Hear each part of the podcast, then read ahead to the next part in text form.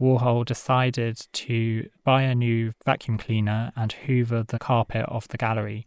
And then he signed the dust bag and he exhibited the vacuum cleaner along with the dust bag on a plinth.